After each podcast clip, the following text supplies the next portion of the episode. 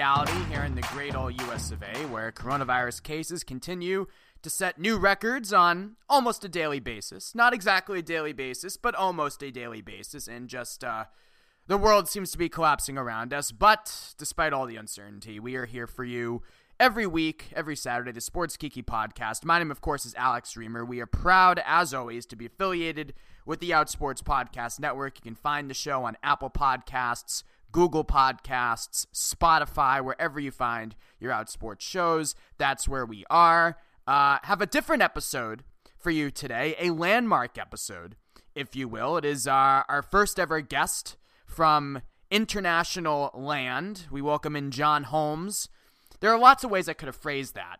I don't know why I said from international land. Our first overseas guest, I could say as well. We bring in John Holmes from across the pond, across the Atlantic, from the UK. He's the senior editor and writer for Sky Sports over there. He's also the founder of the sports media LGBT plus group, which uh, I've been a part of and a follower of uh, for a few years now. It's a great group that as you would suspect, connects LGBT plus people in sports media with each other from around the world.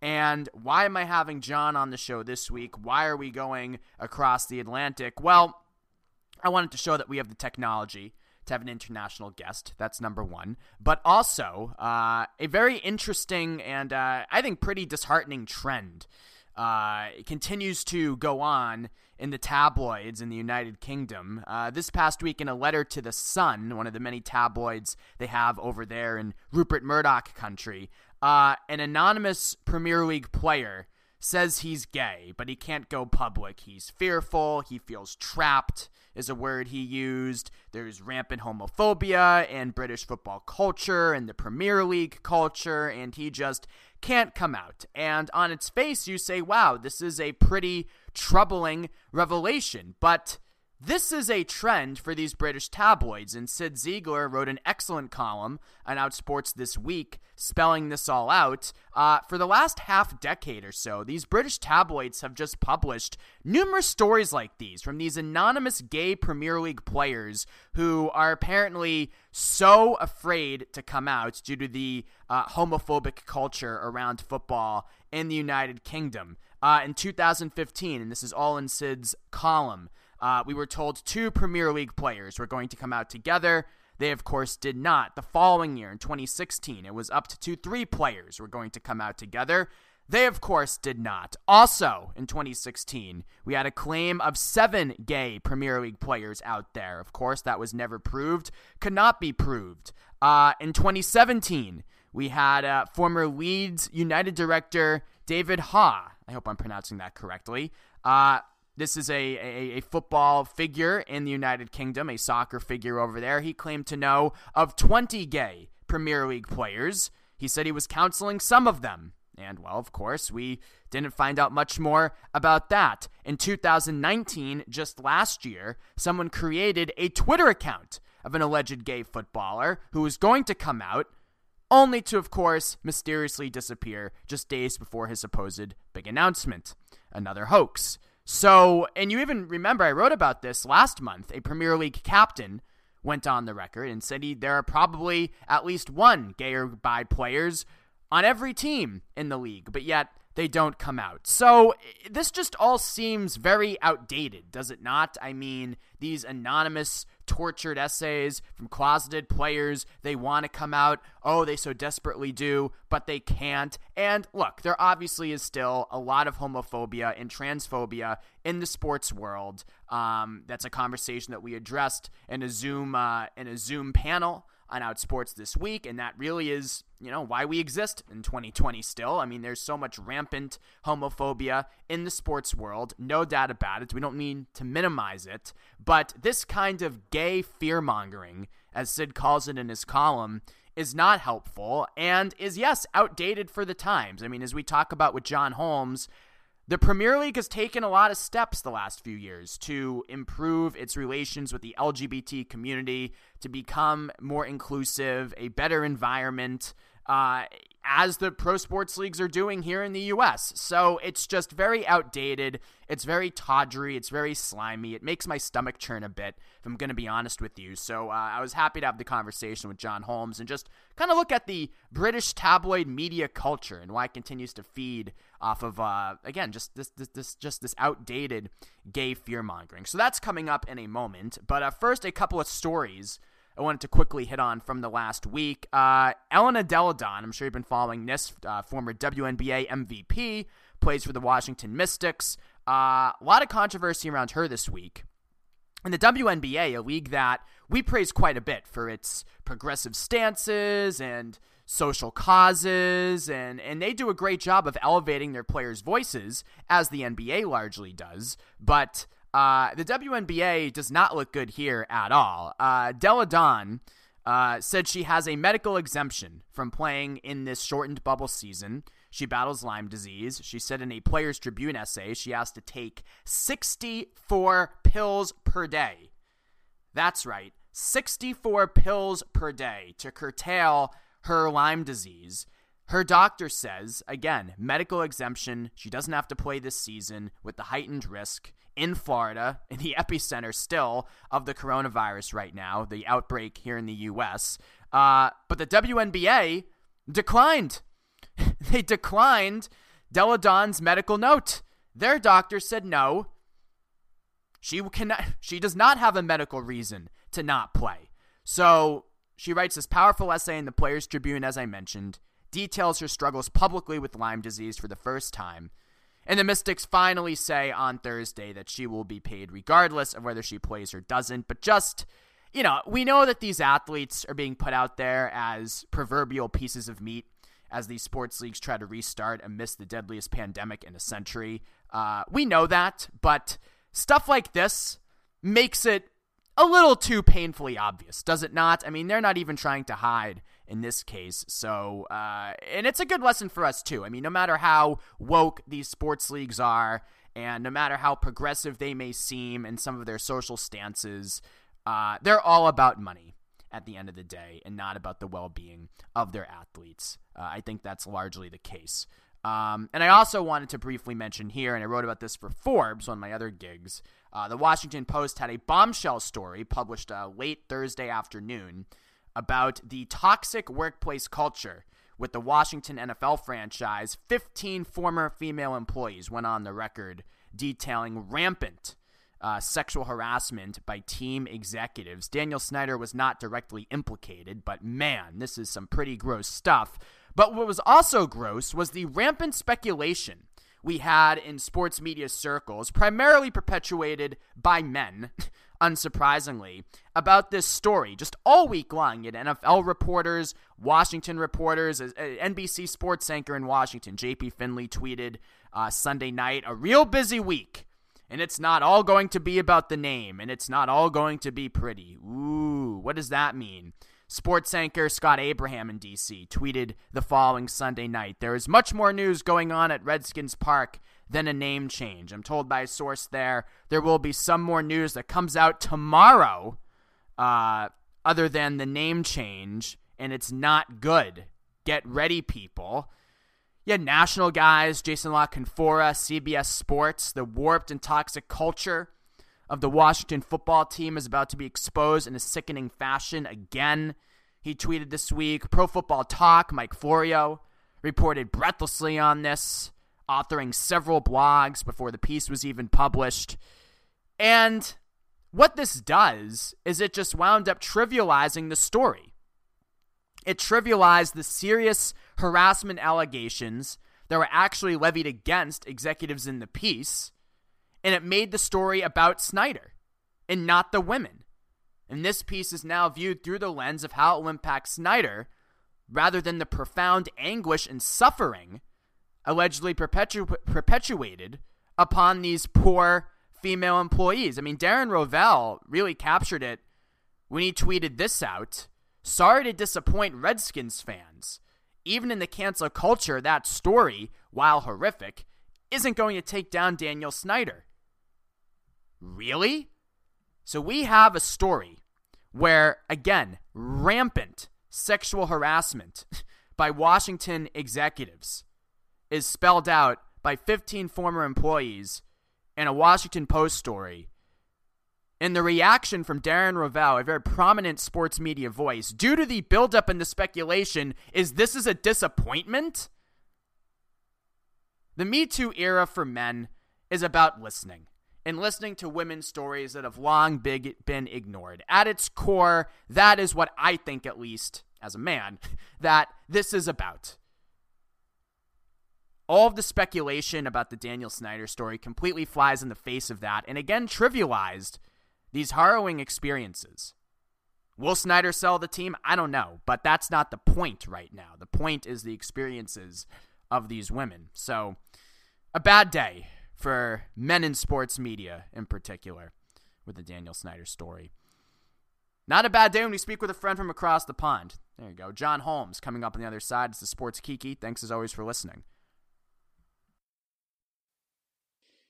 And welcome back here to the Sports Kiki podcast. On the phone line right now, we have our first international guest, I believe, in uh, show history. It's a big day for us. John Holmes is the is a senior writer and editor for Sky Sports in the uh, United Kingdom, the UK. He's also the lead man and founder of the sports media LGBT plus group. Uh, we've been following each other online for a few years. John, it's great to speak. How are you? I'm very well. Great to speak to you too, Alex. Thanks for having me on. Yeah, no, thank, thanks for coming on. As I said, uh, I've been following you online for quite a while, so it's good to finally uh, put a voice to the Twitter handle, as they say. Um, so I've been following this story, and Cyd Zeigler wrote an op-ed uh, for us, Outsports, titled "British Sports Tabloids Need to Stop Faceless Gay Fear Mongering," and basically, this is about this pattern or trend in British tabloids of publishing anonymous letters from allegedly closeted Premier League players and professional athletes about their experiences, why they're afraid to come out. This week, The Sun in the UK published an anonymous letter from a Premier League player in which he said he feels like he can't come out, he feels trapped, etc. Uh, just what is kind of the culture and backstory behind the British tabloids running these kinds of stories in recent years? Yeah, you're right. There has been a, a, series of these stories in recent years. They tend to crop up every kind of 12 to 18 months or so. Uh, recently, this latest front page, which went out on Saturday, um, is the latest in a series of articles that The Sun has been running on this topic. I think it started around about the middle of May, uh, and it's kind of a developing theme for them. Uh, they are they are reporting um, a, a, series of, of, players that, that they that they claim uh, are gay or bisexual players in English professional football, uh, and this is, as I say, it's kind of a developing theme. But yeah, the the backstory has been years of stories which tend to have silhouette pictures of the player or other personalities involved and there's obviously a limited amount of detail to so to preserve anonymity. That's the uh, that's the claim, and uh, and and details tend to be kind of teased out generally, uh, like potentially over a period of time, uh, just to try to, to generate more interest in the topic. And uh, as Cyd, again, as Cyd pointed out, none of these stories have ever developed into anything. Um, there's been lots of claims that players are imminently about to come out publicly uh, and that hasn't transpired. Uh, and here we are in 2020. Yeah, and in the article on Outsports, and you allude to this too in your piece as well. Uh, in 2015, we were told two gay Premier League players were going to come out together. They did not. In 2016, it was three players. They didn't come out. Uh, in 27, in 2016, we claimed that there were seven gay Premier uh, League players were gay. That uh, did not uh, come to fruition, at least not yet. So uh, and you know, as a media critic too, and some other gigs I do, uh, this stuff always fascinates me. What is the? I kind of, I guess, I understand why the tabloids run with these stories. They're perfect tabloid type stories, but uh, what kind of market is there for these pieces in the UK? Do they generate a lot of interest and conversation? They do, in the sense that they tend to kick off a lot of speculation amongst fans. Although I think, judging by the reaction of this late latest one, I think there was a lot of of sense of crying wolf with this yeah. story. That a lot of fans felt the familiarity, like we've been here several times before, and and uh, really, I mean, yes, there is a certain amount of of interest, of public interest in in in such a possibility that a player might come out publicly. But I, I'm beginning to think, you know, as society moves on, this type of reporting really is something that seems from seems very old fashioned uh, and and really out of step with how people consume media, how they how they associate with sport, and and doesn't really reflect the culture that sport enjoys. Uh, as far as this is concerned, yes, there are still issues around homophobia and biphobia in football. That's uh, there's obviously in the same way that there would be in in any kind of male-dominated sport in in particular. Um, I think that's fair to say, but but really the the stories are very much focused on a culture of fear, um, mental health issues. Um, you know, these kind of referencing to agony and torment and anguish that a player such as the one um, that was alluded to in this story uh, might be suffering from. Um, so that's, I think that's a, that's a narrative that that isn't a fair reflection because we have had people working in UK professional football who are male who have come out and shared their stories and uh, and whilst they admit to you know periods of struggle like as we know any kind of LGBT person might experience particularly when they're younger and they're struggling for self acceptance actually there's a there's also an understanding that you know the pressures that are on a, a professional male footballer are, are, very intense, and there's good reason for them if they were gay or bi to maybe want to keep that part of their lives private. Yeah, and I mean, I think you hit it there earlier in your answer. These stories just seem very old fashioned and out of step with how we think of LGBT people in a lot of our Western cultures, especially here in, in you guys in the UK. Uh, what is problematic about these sorts of stories in your mind? Well, I think initially the main issue is that they do always set off a huge frenzy of speculation. Uh, mostly, as you, can see it played out on social media now. Um, there's a you know a guessing game um, which will kind of arise, particularly if there's de- if there's the details, as I mentioned, that are kind of being drip fed out about maybe what kind of age the player is, maybe what league they play in, maybe some more kind of details. This was um, a theme that happened last summer here in the UK around a Twitter account uh, that was purporting to be from a championship footballer. So that's the second tier league mm. um, in this country, and and that um, generated an enormous amount of interest and media coverage off the back of it, whilst it was in operation for about three weeks during kind of Pride season uh, last summer, and then it, it faded away into nothing because uh, you know the, the whoever was running the account claims that they didn't have the courage to come out and and then it disappeared. So uh, you know, understandably, most people felt they'd been been taken in um, if they had believed it. So so that so that is a, a common theme of this this kind of drip feeding of information and the guessing game it sparks. I think I think the other issue it does is quite often it doesn't really reflect the work that is being done in football, and that's something that I've also addressed in the piece that I wrote. There is, you know, substantial amounts of LGBT inclusion work being done uh, across the game in terms of education, in terms of you know creating welcoming environments, and and and really just just that visibility and representation at, at various points around football, particularly in the women's game, of course, and that's that would be a similar story in in the states. But you know, we are building an LGBT community of people in football in this country, and this kind of coverage suggests that that isn't possible, um, and that's and that's quite sad, really. Yeah, so so I want to talk about that too. I mean, because the stereotype of the Premier League is that uh, it's a very homophobic kind of culture. Is is that even true today? And what is the culture of the Premier League like? And I guess football or soccer in the UK in general. Well, again, there's like different levels of that. So I mean, you yeah. look at it from a from a supporter's point of view, and there's been a huge increase uh, in this country of LGBTQ supporters groups uh, affiliated to their clubs, and, the, the, vast majority of cases, you know, actively backed by their by their clubs. So your listeners may have heard of Gay Gooners, a very kind of famous Arsenal fan fan group, which was one of the first to be set up in this country. And uh, and these groups are not only just there to be uh, places where supporters can come together, they're actually doing a lot of the education work themselves. Again in conjunction with with the clubs and, and other organisations, particularly LGBT organisations in in their local areas.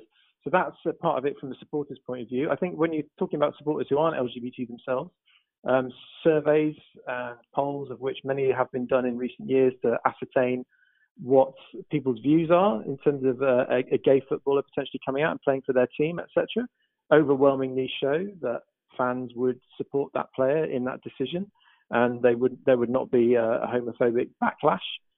Um, of course, there's always like a, a stubborn kind of eight percent kind of uh, yeah. you know area of those polls that, that that is less than infused by the prospects, or shall we say? But uh, I think I think the picture the picture is clearly one where you know such an, an eventuality would would be met with support and uh, and actually you know a, a lot of enthusiasm uh, because people want to see this particular barrier broken um, in terms of Premier League players or professional players because you know it's it's a part of the game which, as I say, hasn't really been able to keep step with society. So, what are some reasons why? Because you know, here in here in the United States, of course, in our major male professional sports leagues, so I'm gonna call it the NFL, NBA, NHL, Major League Baseball. There are no active openly gay players, and never have been, except for the short period in which Jason Collins was an active NBA player after coming out for about a year or so. Um, but yet, you know, even in our, and we certainly have pretty grimy tabloids or tabloid like websites, there's no doubt, but you, you, don't even see those kinds of stories here. Why in the UK, where as you mentioned, it's it's a liberal democracy, there's support for LGBT rights, uh, widespread support, the Premier League is taking steps. Why is there still this market there for this kind of like speculatory fear mongering stuff? because you don't you don't even see it here really on a, on a mainstream scale.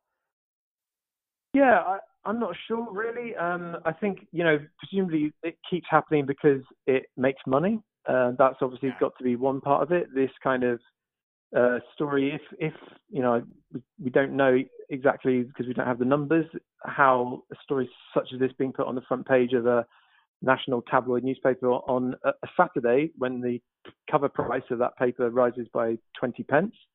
Um, so you can see uh, often these stories tend to run on the weekends when the cover price of the, of the paper is, is, is, greater. That in itself is a deliberate act to make to increase sales.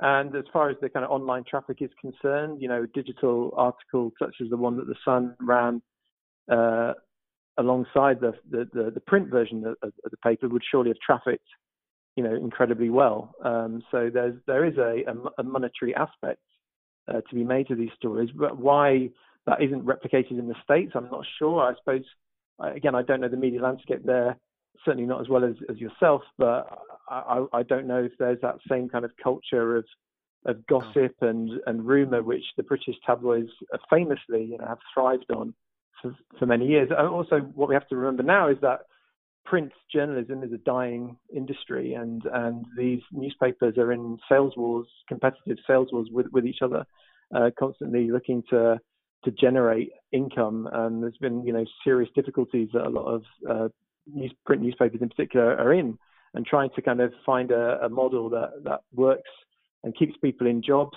um, you know, in the, the digital age, and not everyone's cracked it yet. Uh, so, so that is, you know, the bottom line here is, is that, you know, a lot of these publications need to make money, and, and this is seen as a way to, to drive sales. Shame, even in 2020. Hopefully, each story gets uh, less and less uh, attention, and it kind of dissuades them from going down this path. Um, so, your group, John, Sports Media LGBT Plus. Uh, tell the people about that. What made you start this? Is it is it an international LGBT sports media group? And what gave you the motivation to start it? Yeah, so I've been involved in LGBT networks at my company. Uh, you mentioned that I work for Sky, so Sky Sports.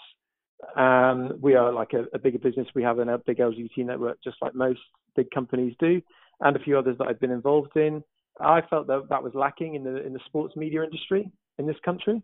Uh, so I I know I knew of other kind of people working in, in my part of the industry who were LGBT, and you know, kind of wanted to raise that, that visibility and, and for us to have a voice, a collective voice, which would have more more influence. And, and we've, you know, been able to put that together. And as, as the years have gone on, we've, we've done events, we've worked in partnership with other organizations You know, we've, we published content ourselves, very much inspired by the work that, that Cyd and Jim and Dawn and yourself do at Outsports. Obviously, that's a huge influence for us. And yeah, we, we want to be a place where people feel like they can come to and, and be part of a, a bigger community. It's, uh, it's it's a very similar idea to Outsports, but I think you know we uh, we are here essentially as a, a network group for people in, in the industry, but more widely than that, we want to be to help support inclusion projects and and other people who uh, who have you know wanting to reach the LGBT community through sport. It's such a powerful vehicle, um, and you know to have more out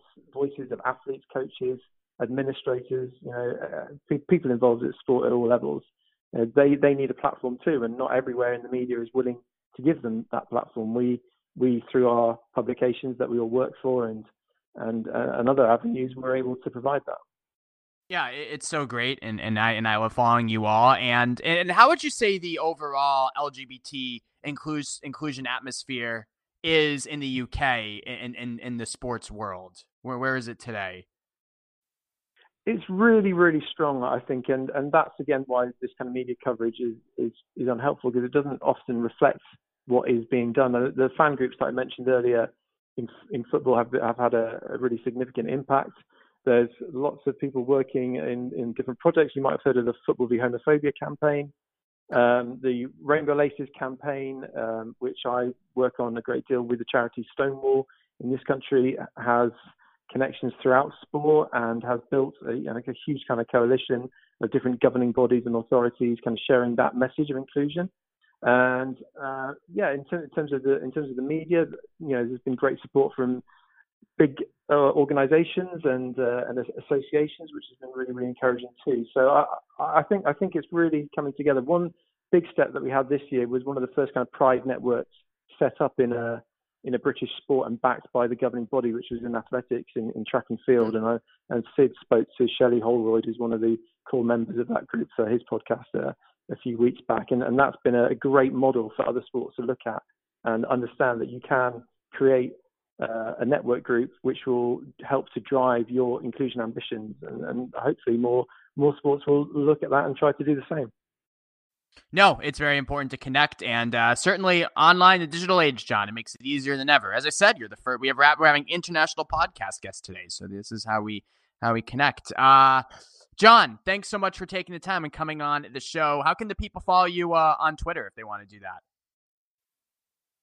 So, Sports Media LGBT, uh, have a search for that. We're on all the social media platforms. Uh, and for myself, my Twitter handle is johnboy79, J O N B O Y 79. JohnBoy79. All right, John. Thanks for coming on. Great to speak with you again.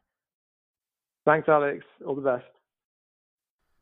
So there you go. Thanks to John Holmes from Sky Sports for uh, taking the time and joining us on the podcast this week. See, that sounded pretty good, did it not? The call from across the pond sounded pretty good if I say so myself. Uh, as always, if you have any guest ideas, hit me up on Twitter at AlexReimer1. That's my Twitter name. That again is at AlexReimer1. Thank you all for listening. We'll talk to you again next Saturday next week. So